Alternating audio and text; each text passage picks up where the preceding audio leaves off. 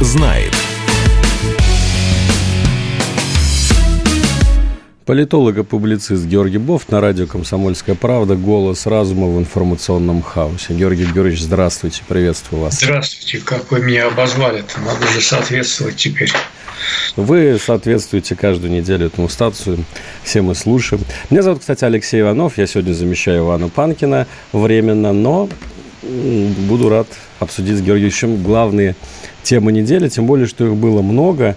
Я вот, честно говоря, уже затрудняюсь определить, в каком киножанре мы находимся, но вот на этой неделе э, мы стали с такими персонажами остросюжетного триллера, который едва не, не перешел в хоррор, но в конце все закончилось политической сатирой, я бы так сказал. Но я, естественно, про ситуацию с падением ракет на территорию Польши, в которой сначала поспешили все обвинить Россию, потом оказалось, что ракета украинская, но, но виновата все равно Россия. В общем, ситуация запутанная, последствия ее интересны. И вот вопрос к вам, Георгий Георгиевич, с какими чувствами вы э, все это восприняли в самый первый момент? Спокойно ли вы спали в ночь со вторника на среду? Не было ли у вас ощущения, что мы стоим на пороге большого э, ЧП, скажем так? А, ну, в общем, было стрёмно, конечно. Было стрёмно, а, но я как раз в этот момент, когда пришли вот эти, эта информация, цинично поставил нападение российских голубых фишек. Вот. И, и спал я беспокойно исключительно по той причине – что я не знал, продолжится ли падение утром и увеличится ли моя прибыль от этого, или оно утром прекратится. Ах, так вы еще и заработали. Надо было, надо было нет, к сожалению, нет, потому что я вот эти э, шарты э, не прикрыл до 11 часов, думал, что еще утром продлится эта паника часа два, и потом надо будет закрывать. А утром она уже закончилась Поэтому я особенно ничего не выиграл. Ну, все претензии вот. к Джо Байдену, Энтони Блинкину. Да, это, это собака Байден, конечно, mm-hmm. лишил меня там э, тысяч пяти, наверное, рублей или шести, вот примерно такой объем был вложен на, на нападение поставлен. Значит, э, прибыль упущенная была. Поэтому у меня к нему претензии вот ровно на такой объем. Ну, интересная ситуация, на самом деле. Понятно, что очень такой большой удар по репутации Украины, скажем так, потому что Владимир Зеленский э, выступил с однозначным заявлением, что ракеты российские. Причем самое интересное, это что? Э, падение ракеты произошло в 4 часа дня, да, по московскому времени. Да. В 10, э, в 11 часу вечера эта история начала развиваться. Понятно, что падение ракет не могло произойти незамеченным. То есть в течение 5-6 часов как-то этот вопрос утрясали, решали, как его подать в информационное поле. И вот, видимо, Владимир Зеленский был уверен в том, что он э, обо всем договорился что он может прямо обвинять Россию в падении этих ракет. Потом оказалось, что все отыграли назад. Почему? Я, я думаю, что сейчас вот э, как раз уместно, я ненавижу эту формулу, но мне кажется, что сейчас будет уместно употребить эту формулу, журналисты во всем виноваты. Э, там был польский один радиоканал, который подал это первым. Э, я думаю, что просто в Польше не принято э, отдавать вот такие напрямую указы, что можно говорить, что нельзя. Поэтому они, э, поляки, в смысле вот сами пограничники и военные, они, видимо, молчали молчали, чтобы не наводить лишний шухер, и хотели действительно во всем сначала разобраться. Кто стрелял, что стрелял, то же дело не шуточное. На страну НАТО там напали ракетным нападением. Это же мало не покажется. Вот. А журналисты с этим радио, они прогремели с этой информацией где-то в 9 вечера, и уже после чего польское правительство не могло не реагировать. Ну, а, а Зеленский просто в данном случае он шел по накатанной, потому что, как бы, ну, что, кого обвинять-то? Не себя ну, же. правильно, не знаю, что делать, обвиняя Россию. Да, хотя я думаю, что на самом деле, вот если так вот все-таки объективно э, разбираться, все-таки Украина в этом не виновата. В данном случае это действительно случайный инцидент, поскольку в тот момент шел массированный обстрел э, украинской инфраструктуры, они применили средства ПВО, и средства ПВО, то ли она сама полетела не туда, то ли э, срикошетила не туда, столкнувшись с какой-то российской целью. Вот, поэтому это действительно э, такой несчастный случай произошел вот э, от того, что была такая ситуация. Но он до сих пор, так сказать, отказывается признавать, что это э, его ракета, хотя, в общем, почему это не признать, его никто ни в чем не обвиняет, говорят, что все равно виновата Москва, потому что она вела отстрел, я не знаю, что тут упираться, ему это ничем не грозит. Какая-то такая, ну, мне Но кажется... Ему мне... это грозит тем, ошиб... что ему ошиб... придется забирать свои стороны. слова обратно. Придется забирать свои ну слова ну, обратно. Наверное, наверное, да. Он не хочет брать свои слова обратно, наверное. Это такой, э, он в образ вошел, конечно, и не хочет брать свои, свои, свои слова обратно, но в данном случае, конечно, ему все равно ничего не грозит, поскольку, ну, в общем, уже все оценки сделаны, что виноват все равно Россия, Украина оборонялась. Ну, там. по крайней мере, Россия виновата не настолько, чтобы задействовать пятую статью Устава НАТО и даже ну, четвертую да, статью да, Устава НАТО. Нет, это слава богу. Представляете, что бы было, если бы действительно, ну, допустим, наши неумышленно промахнулись, там до границы не так далеко, я так понимаю, километров 6-8, и что бы было, если бы действительно это наши ракеты было? Вообще, конечно, страшно подумать. Ну, я ни на секунду, если честно, не поверил в то, что это могла быть российская ошибочно запущенная ракета, хотя бы потому, что все-таки у нас, э, как показывает практика, оружие все-таки высокоточное. Попадает оно, как правило, по тем целям с точностью до нескольких метров, э, в которые, ну, э, все мы знаем, что энергетическая система Украины сегодня практически дышит на ладан прямо ну, говоря. Я, я, я, я как раз допускал возможность ошибки с нашей стороны. Вот, поэтому, потому что, ну, все-таки я не очень с вами согласен, что все удары находят, наносятся именно высокоточно, потому что я каждый день вижу в телеграм-каналах разрушенные вполне мирные жилые дома. Вот. Как с одной стороны, так и с другой, кстати говоря. Вот, поэтому не все попадает туда, куда хотелось бы. Хорошо, давайте вот разберем сценарий уже в данном данный момент гипотетический, но если бы действительно была бы виновата Россия, или если бы Россию э, назначили виновной. Ну, в результате там какой-то кулуарной договоренности между Зеленским, Байденом, Анджеем Дуда и прочими. А, мог бы этот инцидент привести к, действительно к Третьей мировой войне, как, как много говорили. Все-таки, ну, там да, два человека погибли, а, трактор перевернулся, какая-то воронка образовалась. Ну, мы видели все фотографии с места происшествия. Ну, наверное, это все-таки не тот повод. Ну, э, поскольку, как я уже рассказывал, я э, поставил на шарты закрыть в начале э, и утро следующего дня, 16 числа, то я думал, что эта истерика продлится еще некоторое время. А именно вот исходя из того, что, может быть, был действительно а, ошибочный какой-то прилет с нашей стороны. Вот. Я думаю, что я с вами согласен, ничего бы не было. А, ну, шум был бы дольше стоял, вот, слова были бы произнесены грозные, но тем не менее из одного этого инцидента никто бы все-таки Третью мировую войну не начал. Поскольку все-таки это не массированное нападение, а там одна или максимум две ракеты залетело. И в любом случае, в общем, все понимали, я думаю, что это был а, непреднамеренный удар непреднамеренно, ни с какой стороны, ни со стороны России, ни со стороны Украины. Вот. А из непреднамеренного удара раздувать, в общем, мировую войну, мне кажется, никто бы не стал. И НАТО бы не стал, и даже Польша бы не стала.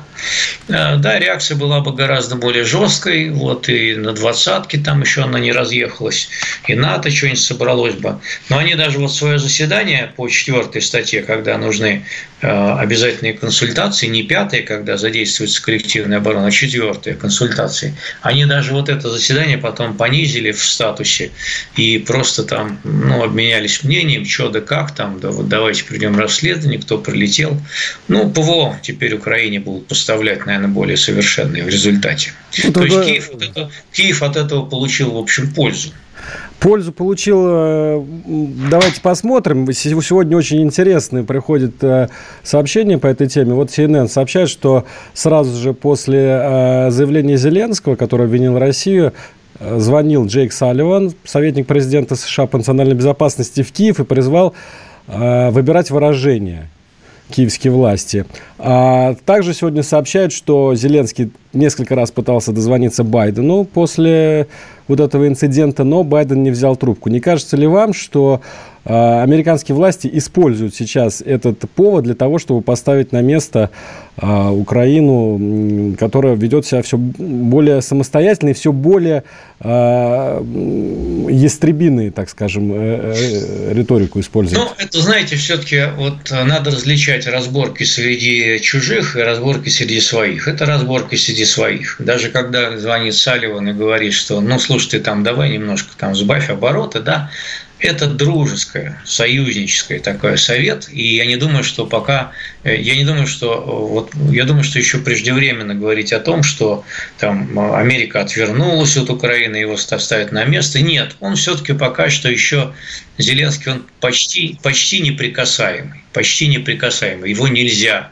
вот так вот опускать, критиковать, значит, тому, что он жертва агрессии. Ну, вы понимаете, рано еще говорить о том, что э, от него отвернулись. Давайте посмотрим, да, что будет на самом деле. Сейчас у нас э, в эфире будет рекламная пауза. Я напомню, э, политолог Георгий Бофт в эфире радио «Комсомольская правда». Обсуждаем главные события этой недели. Через пару минут снова в эфире. Радио «Комсомольская правда». Никаких фейков, только правда.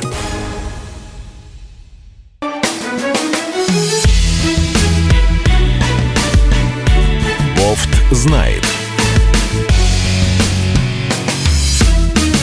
Политолог, публицист Георгий Бофт и ведущий Алексей Иванов в эфире радио «Комсомольская правда». Обсуждаем главные события а, текущей недели. И главнейший из них, конечно, инцидент в Польше, назовем его так, который едва-едва не привел к эскалации конфликта. Но я хотел как раз поговорить про деэскалацию. Вот не кажется ли вам, Георгий Георгиевич, что немножко интонация в последний месяц поменялась э, в западной прессе, в заявлениях западных лидеров? Не поменялась она только у Владимира Зеленского, который Э, хочет продолжать этот конфликт, который не хочет садиться на, за стол переговоры и даже выдвинул, ну, видимо, его очень сильно к этому склоняют э, его старшие партнеры. Вот он выдвинул такое э, забавное, на мой взгляд, предложение провести типа переговоры в публичном формате, как реалити-шоу, да, наверное.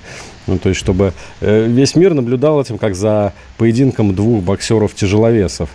Есть ли какая-то перспектива сейчас того, что переговоры все-таки состоятся, и что все-таки додавят Зеленского э, сесть с Владимиром Путиным за один стол и о чем-то договориться?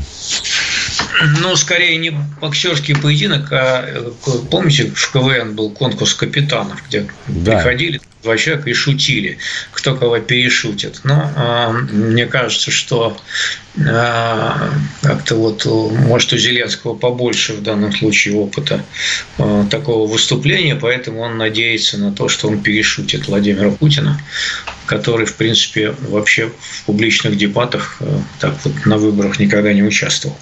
Но э, действительно, вы правы, э, переговоры по вопросам войны и мира – это не предмет для театральных выступлений. Вот, и, в общем, их не ведут в публичном формате, потому что это тогда не переговоры, а шоу. А, и ни о чем просто не договориться, если говорить серьезно, то а, на таких переговорах каждый будет выступать как артист. Понимаете, как вот э, покрасоваться перед публикой, ну, вот как дебаты действительно на американских выборах там и так далее. А, и не столько, так сказать, продвигать свою повестку, сколько набирать очки у публики. А, а судьи кто, опять же, будет, да, где они будут выступать. Давайте, пусть он в Лужники приедет, э, например, и они выступят в Лужниках, и по, по громкости криков э, одобрения высказывания Путина и Зеленского мы определим тогда, кто победил на переговорах. Э, вот. Важно площадку определить.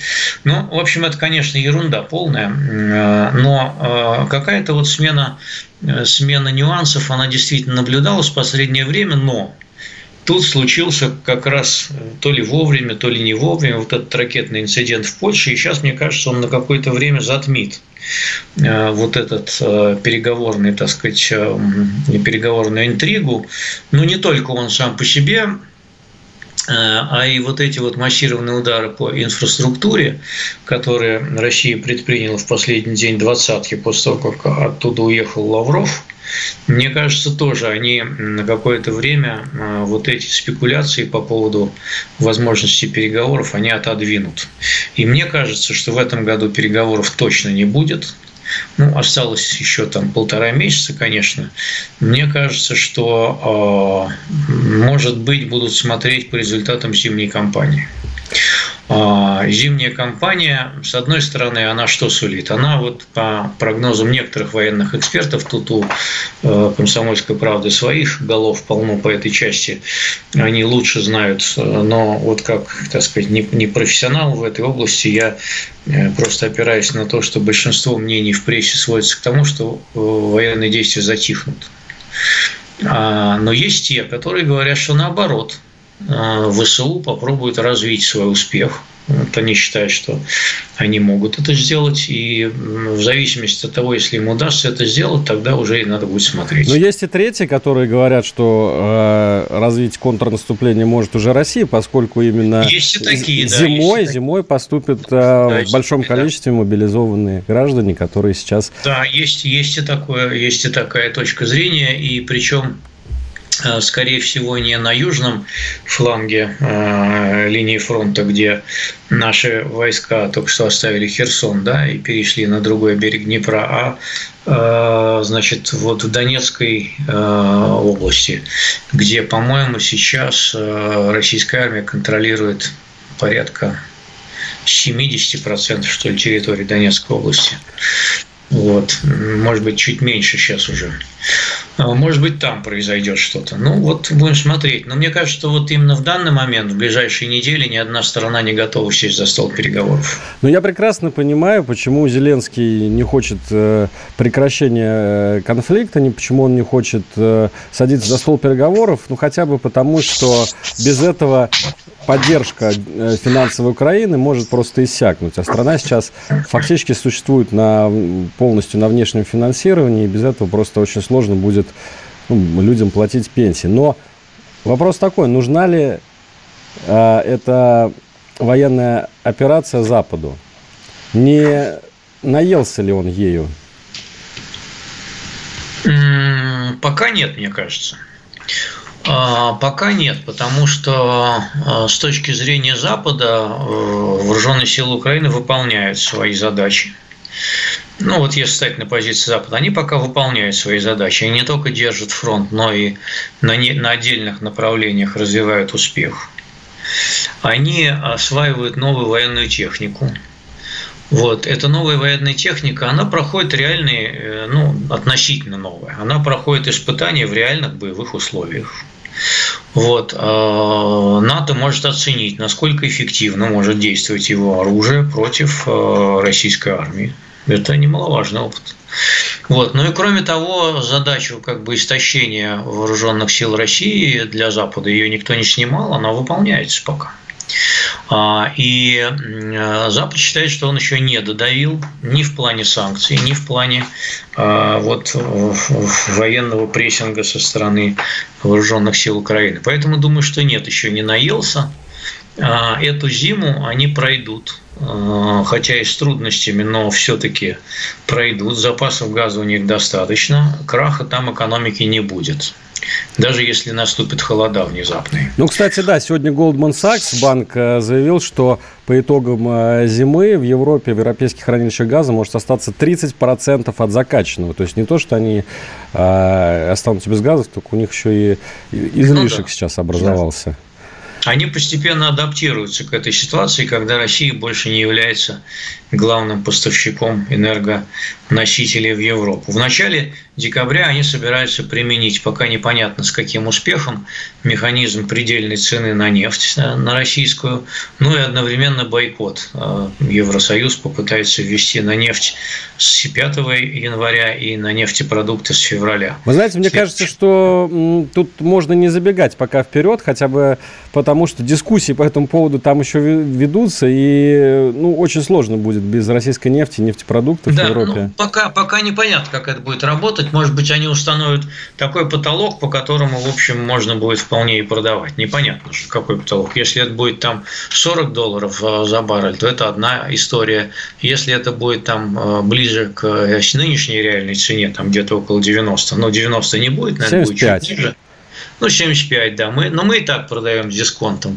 Поэтому как бы надо смотреть реальную. Ну, кстати, очень показательное продление зерновой сделки, о котором вот объявили буквально э, только что на 120 дней. Это тоже показывает, что ну, какие-то конструктивные взаимоотношения, по крайней мере, в торговом плане между Россией и Западом находится? Потому что она же идет пакетом, не только украинское зерно выводится, да. но и да, удобрения. Случае, надо, надо сказать, что, видимо, нам все-таки, ну и Эрдогану спасибо тоже, он там э, лоббировал, э, нам удалось добиться, видимо, каких-то уступок э, по ослаблению эмбарго на российский экспорт зерна и удобрений.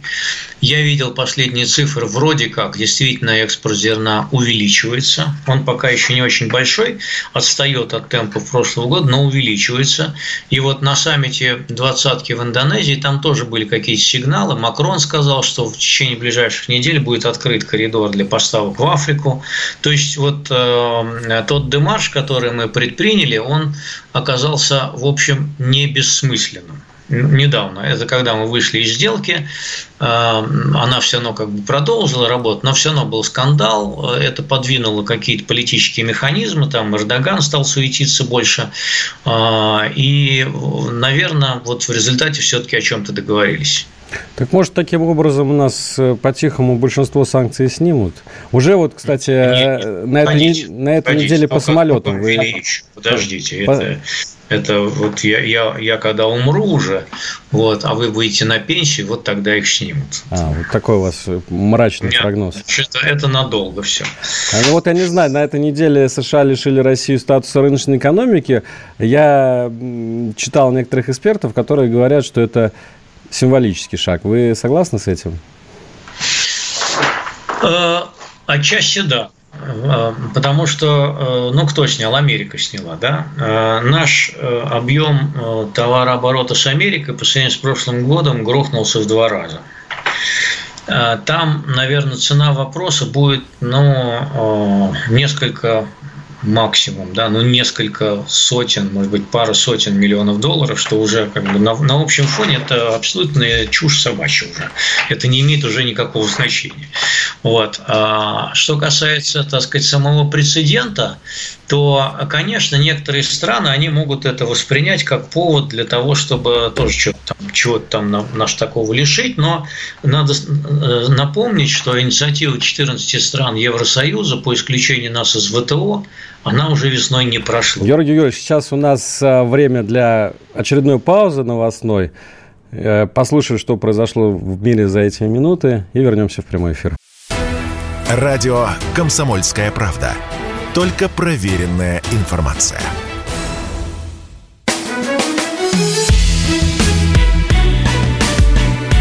Бофт знает.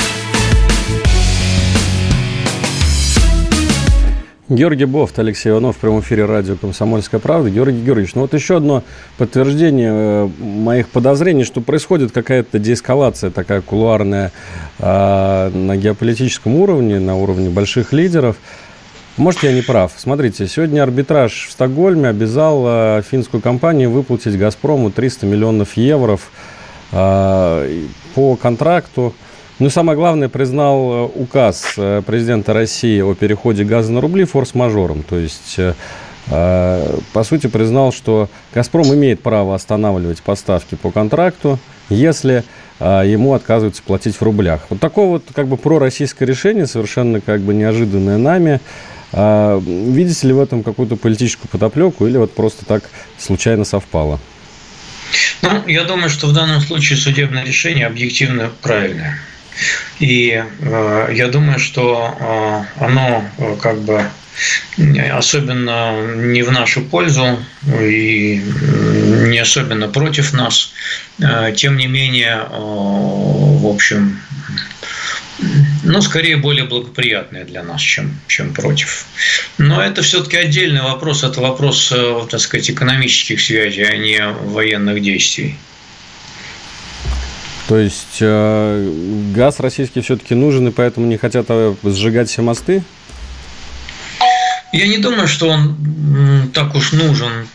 Там финны от него отказались. Э, он, конечно, был бы нужен, если бы ситуация вдруг резко изменилась. Э, и, значит, э, если бы ситуация вдруг резко изменилась, и мы бы вдруг все помирились. Но пока такой исход видится фантастическим. Я думаю, что они на это не закладываются. Они просто идут тупо по процедуре, а процедура она, с одной стороны, говорит, что это форс-мажор, что, в общем, не есть очень хорошо для нас, а с другой стороны, говорит, что надо заплатить, ну и слава богу, пусть заплатит. А сегодня, кстати, еще одно громкое судебное решение объявлено. Очень долго шел процесс по малазийскому Боингу в Гааге. А, признали виновным э, двух россиян и одного гражданина Украины виновными в этом – это все ожидалось. А, МИД э, России выросил протест, э, необъективные решения, э, основанные на анонимных свидетелях. Но все-таки, мне кажется, тут важнее читать между строк и какие-то тоже нюансы из того приговора, который нам озвучили. Там было сказано, что непонятно, кто давал приказ. И вообще вся эта история выглядит так, что государство России к ней не причастно. Это как можно расценить? А, смотрите, с одной стороны, я, в общем, примерно в момент, когда все это случилось, я тогда вел передачу, как сейчас помню, на другом радио, его уже сейчас не существует. А, вот, а, значит, и я тогда выдвинул сразу же версию, которой придерживаюсь до сих пор, что, значит, самолет сбили по ошибке вот эти вот, ну, тех, кого называют сепаратистами, тогда их называли, по ошибке, приняв его за э, украинский военный борт. Вся информация... Потом я некоторое время под давлением как-то вала какой-то э, оказавшейся фейковой информации я дал слабину и подумал, что, может, действительно это не так. Но потом опять вернулся к этой же точке зрения, и сейчас ее придерживаюсь. Я думаю, что в этом плане я скорее считаю, что приговор... Ну, я знаю, что уже прозвучали оценки от МИДа от э, там, Совет Федерации, что это там провокации и все такое. Я думаю, что приговор в целом отражает реальность, к сожалению. Вот. Но что касается второй части, то осудили трех человек – действительно, там сказано, что э, непонятно, кто конкретно отдавал приказ. Да, Бук приехал по версии суда из России, потом туда же и уехал. Вот, но механизм отдатия приказа непонятен, и а, вот этим трем человекам присудили выплатить ущерб семьям погибших 16 миллионов евро. Российская Федерация действительно не является а, стороной, которую обвинили в данном а, инциденте. Там сказано, что, несмотря на... И там тоже, кстати, сказано, что это случайное, так сказать, было попадание, но все равно они виноваты, потому что было намерение сбить некий самолет. Вот. Я думаю, что а, трудно их обвинять в том, что было намерение сбить именно военный самолет, поскольку это были военные действия. Во-вторых, мне кажется, что там Э, совершенно неправильным образом отсутствует определение суда касательно действий Украины.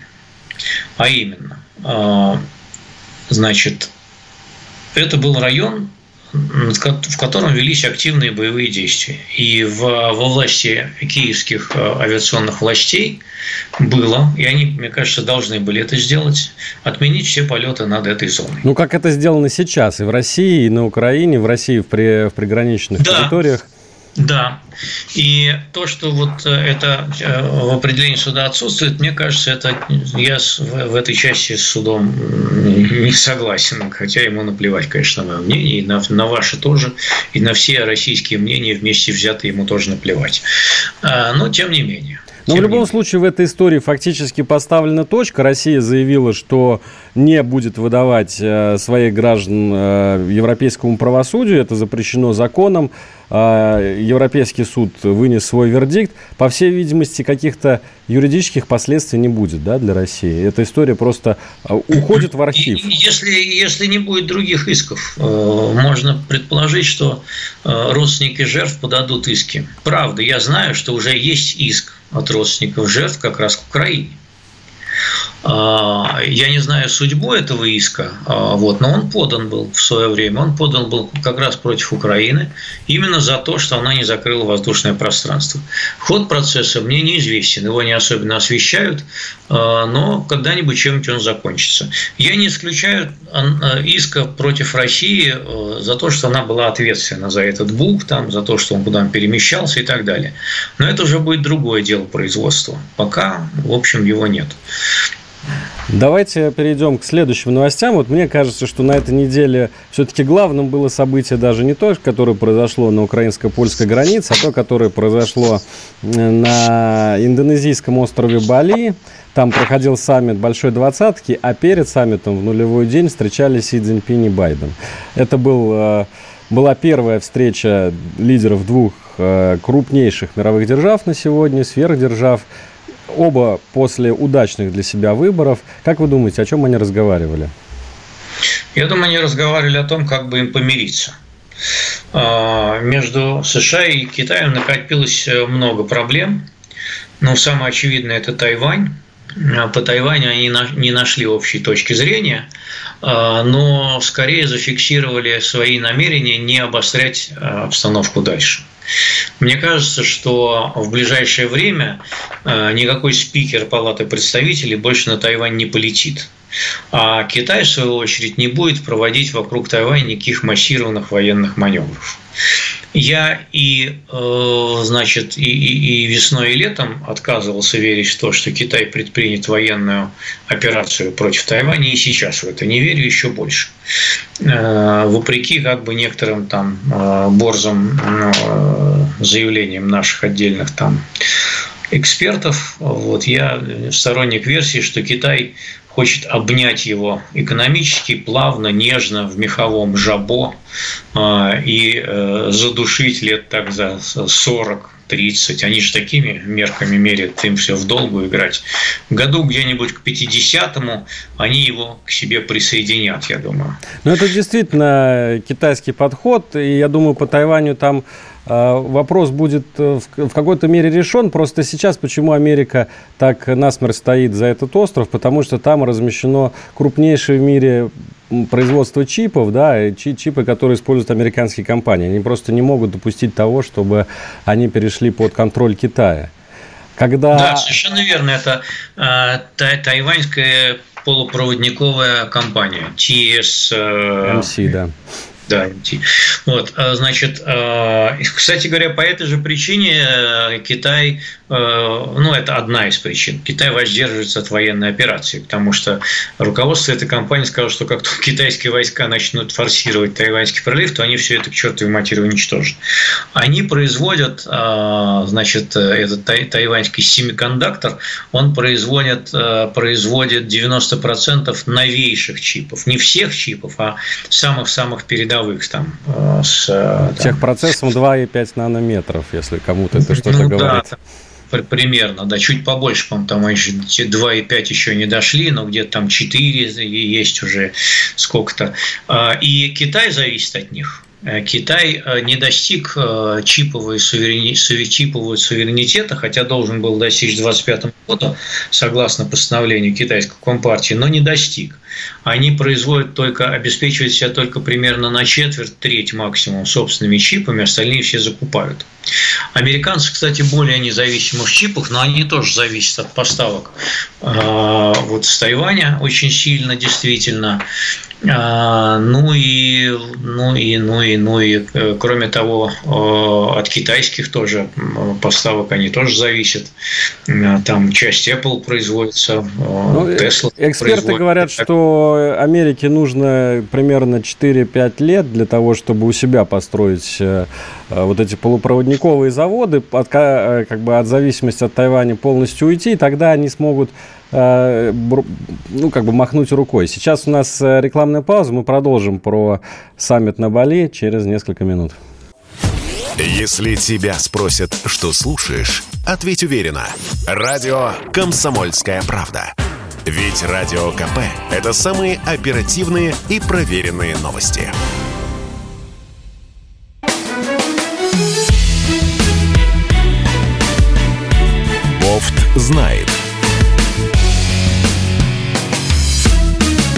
Георгий Бофт, Алексей Иванов, прямой эфир радио «Комсомольская правда». Вот еще по встрече Си Цзиньпиня и Байдена, э, что мне показалось интересным, пос... вот, вообще интересная тенденция. В последнее время Си Цзиньпин все время говорит о, о биполярном мире. Заметьте, раньше эта фраза звучала по-другому. Многополярный мир. Сейчас это двухполярный мир, и понятно, что не входит Россия вот в один из этих двух полюсов, и по, по сути Китай предлагает Америке разделить э, свое влияние. Вот э, после встречи, которая, кстати, продолжалась более трех часов, поэтому мы, конечно, точно не можем знать, о чем они там говорили, были довольно скупые заявления после, но вот Си Цзиньпин сказал, международное сообщество ожидает от двух крупных стран, что они возьмут на себя роль лидеров. Как вы считаете, Америка, которая привыкла последние 30 лет э, заправлять всем единолично, быть таким шерифом э, планетарного масштаба, согласна разделить, свое, делегировать вот часть своих полномочий Китаю? Нет, делегировать никто ничего добровольно никому не будет. А, но а, Америке, в общем, придется смириться с реальностью. А, конкуренция с Китаем будет нарастать. И конкуренция, при том, в самой такой ну, чувствительной для американцев сфере технологической. И в данном плане, конечно, по всем, по всем азимутам она будет нарастать и в геополитике, и в экономике.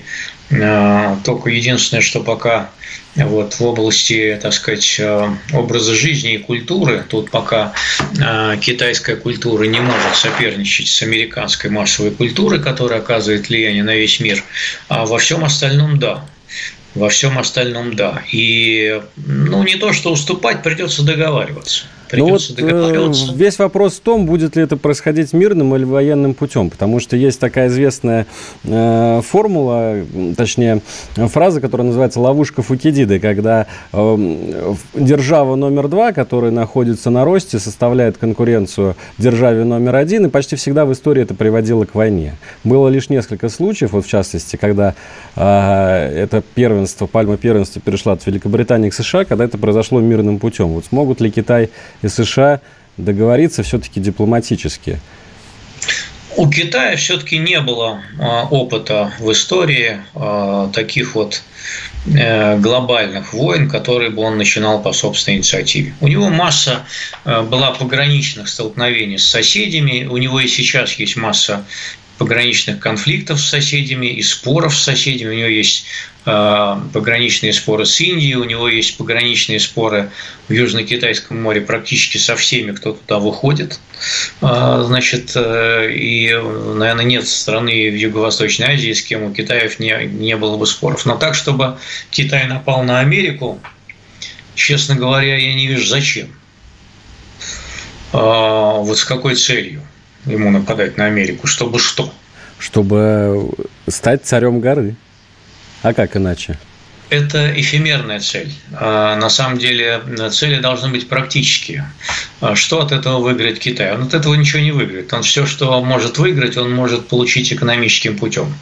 А вести войну с отдаленным противником за какие-то гипотетические фантомные интересы, ну, это не не в практике. А китайцев, они люди практичные. Я не думаю, что это произойдет.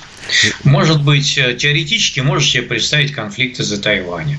Теоретически можно себе представить какой-то конфликт, ну, все-таки локальный, в, значит, э, вот, в зоне интересов Китая, если американцы туда как-то полезут каким-то образом, который китайцам не понравится. Но, в принципе, э, война Китаю невыгодна. Они очень меркантильно ориентированные ребята стали. А, не, не во времена Мао Цзэдуна, когда они были пассионарной коммунистической нацией, а сейчас они считают деньги – и с точки зрения денег, им и нынешнее это, в общем, а, происходящее на Украине, им все нафиг не сдалось, поэтому они выражают свое крайнее уже нетерпение по поводу того, чтобы скорее бы уже это все закончилось. И откровенно говорят об этом Путина в том числе, что мы хотим, чтобы вы там уже побыстрее закончили чем-нибудь, потому что это все вредит нам, китайцам, которые экспортируют массу товаров в Европу, которых все ну, нарушение логистических связей все это раздражает крайне, и поэтому давайте уже, давай, давай, давай, быстрее, быстрее, быстрее. Вот что они хотят. Зачем им еще какая-то война с Америкой? Все, бог с вами, зачем? Знаете, вот э, Китай может добиться, наверное, экономического превосходства над Америкой, технологического паритета или, может быть, тоже даже превосходства. Но согласитесь, у Америки пиар лучше, да? Вот эта, эта информационная составляющая. А счет... я, я и говорю, что с точки зрения образа жизни, с точки зрения массовой культуры, культура, с точки зрения всемирного Голливуда. Конечно, весь мир живет все-таки по... Ну, не, не живет. Весь мир ориентируется, конечно, на американский образ жизни. А, вот все, что они придумали, ну, тем больше китайцы, в общем, ничего не придумали. Они все скопировали. Не они придумали интернет, не они придумали эти мобильные телефоны, мобильные игры, вообще ничего не Но придумали. Китай первым Что? построил настоящее общество слежения, настоящий вот такой тоталитарный цифровой гулаг. Ну, ну, в принципе, да, но вот э, элементы этого общества начали американцы создавать еще в 2001 году после э, террористических атак. А, и, может быть, оно там просто не так э, топорно устроено, как в Китае, но, в принципе, оно устроено достаточно упорядоченно. Они знают, кто чего делает, э, кто чего пишет, кто к тему разговаривает по телефону и кто какую активность где ведет. Поэтому еще неизвестно, чье общество тоталитарнее. В американском обществе просто другие формы контроля. Они более демократичные по форме. Согласен с вами. Вот, кстати, по поводу американского общества и по поводу китайских принципов. Мне кажется, Китай из тех стран, которые э, предпочтут сидеть на берегу реки и ждать, пока труп твоего врага проплывет мимо тебя. И, наверное, они а, ожидают, что противоречия, которые есть внутри американского общества, тоже дадут о себе знать. Сегодня стало известно, что все-таки республиканцы берут Палату представителей, хотя Сенат остался за демократами. Вот только что пришло сообщение, что Нэнси Пелоси покидает пост главы фракции демократов в Палате представителей. Сегодня же пришло сообщение о том, что республиканцы будут расследовать э, на парламентском уровне деятельность Байдена и его сынка. Может ли Америка скатиться в политический кризис? Она периодически скатывается в какие-то мелкие политические кризисы и всякий раз из них выбирается. А, потому что американская система все-таки достаточно, а, она полицентрична. Там же вот начать с того, например, фактора, да, что американская элита политическая, она вся в одном месте вообще не живет. Она не сосредоточена ни в Вашингтоне, ни в Нью-Йорке. Она вся рассеяна по стране. Поэтому даже с точки зрения того, чтобы им всем собраться в одном месте и устроить какой-нибудь заговор, это проблема. Ну, просто они все живут в разных местах. Вот. И у каждого еще свои локальные интересы, интересы штата. И Америка ведь, по сути дела, даже не федерация, а конфедерация, где власти штатов обладают, на самом деле, огромным, огромной ролью, огромными деньгами, огромными полномочиями и довольно большой автономией от федерального центра. Вот. И это все делает Америку, в общем, сильной, потому что она гибкая. А, там накапливаются действительно противоречия, которые могут в какой-то момент перейти какую-то, так сказать, вот, э, может быть, красную линию. Но смотрите, э, несколько лет назад там были волнения э, под названием Black Lives Matter, и казалось, что вот сейчас грянет гражданская война. Нет, все рассосалось. Возмущение, значит, тех республиканцев-трампистов тем, что Трампа не избрали, было достаточно сильно, что они даже взяли штурмом Капитолий на какое-то время тоже были люди, которые говорили, вот-вот начнется гражданская война, тем более у них там стволов а, огнестрельных больше, чем их Ну, а революция 1917 года тоже не сразу началась, был до этого 1905 да. год, теракты и, там. И, и все, и все как-то вот никак. Поэтому мне кажется, что пока там работают механизмы, которые позволяют им выходить из этого кризиса. Может быть, когда-то они перестанут работать, тогда мы будем с вами первые, кто об этом скажет. А, Дональд Трамп на этой неделе официально выдвинул свою кандидатуру в президенты США. А, даете ли вы ему какие-то шансы? Шансы я ему даю всегда. Он упорный малый. Но я думаю, что у него шансов меньше, чем в 2016 году. Я думаю, что, э, возможно, вот эти промежуточные выборы стали не началом его возвращения в Белый дом, а началом его конца его политической карьеры. А, он стал во многом виновником бледного выступления республиканцев. Он, главная его проблема в том, что он держится за старую повестку. Он изображает из себя обиженного, которого лишили незаконно президентского поста в 2020 году э, в результате политических манипуляций, подсчета голосов и такое и так далее. Вот, э, как говорил наш президент Владимир Владимирович Путин, на обиженных воду возят. В данном случае э, Америка – это совсем не та страна, где любят обиженных и оскорбленных. Значит, если ты проиграл, ты умей подняться, встряхнуться и идти снова в бой. И нечего тут ныть, что тебя неправильно обидели. Вот. А он продолжает ныть. А это шоу уже всем наскучило. Не надо ныть, ты давай что-нибудь новое там изображай из себя. Ты хочешь сделать Америку снова великой? Она не будет великой на том, что ты будешь говорить, что тебя обидел этот старикашка Байден и отнял у тебя голоса. Ты на этом не выиграешь. Если он не сменит шарманку и пластинку, он проиграет с треском. Ну, действительно, это так, но Впереди еще целый 2023 год, потом еще впереди 2024 год. То есть почти два года есть в запасе у Дональда Трампа. В любом, в любом случае следующий год будет очень интересным и в политическом, э, и в геополитическом, и в военном плане. Будем за этим за всем следить. Э, сегодня с нами был Георгий Бофт, политолог, публицист. Спасибо. Прощаемся с вами до следующей до недели. Свидания. Всего доброго.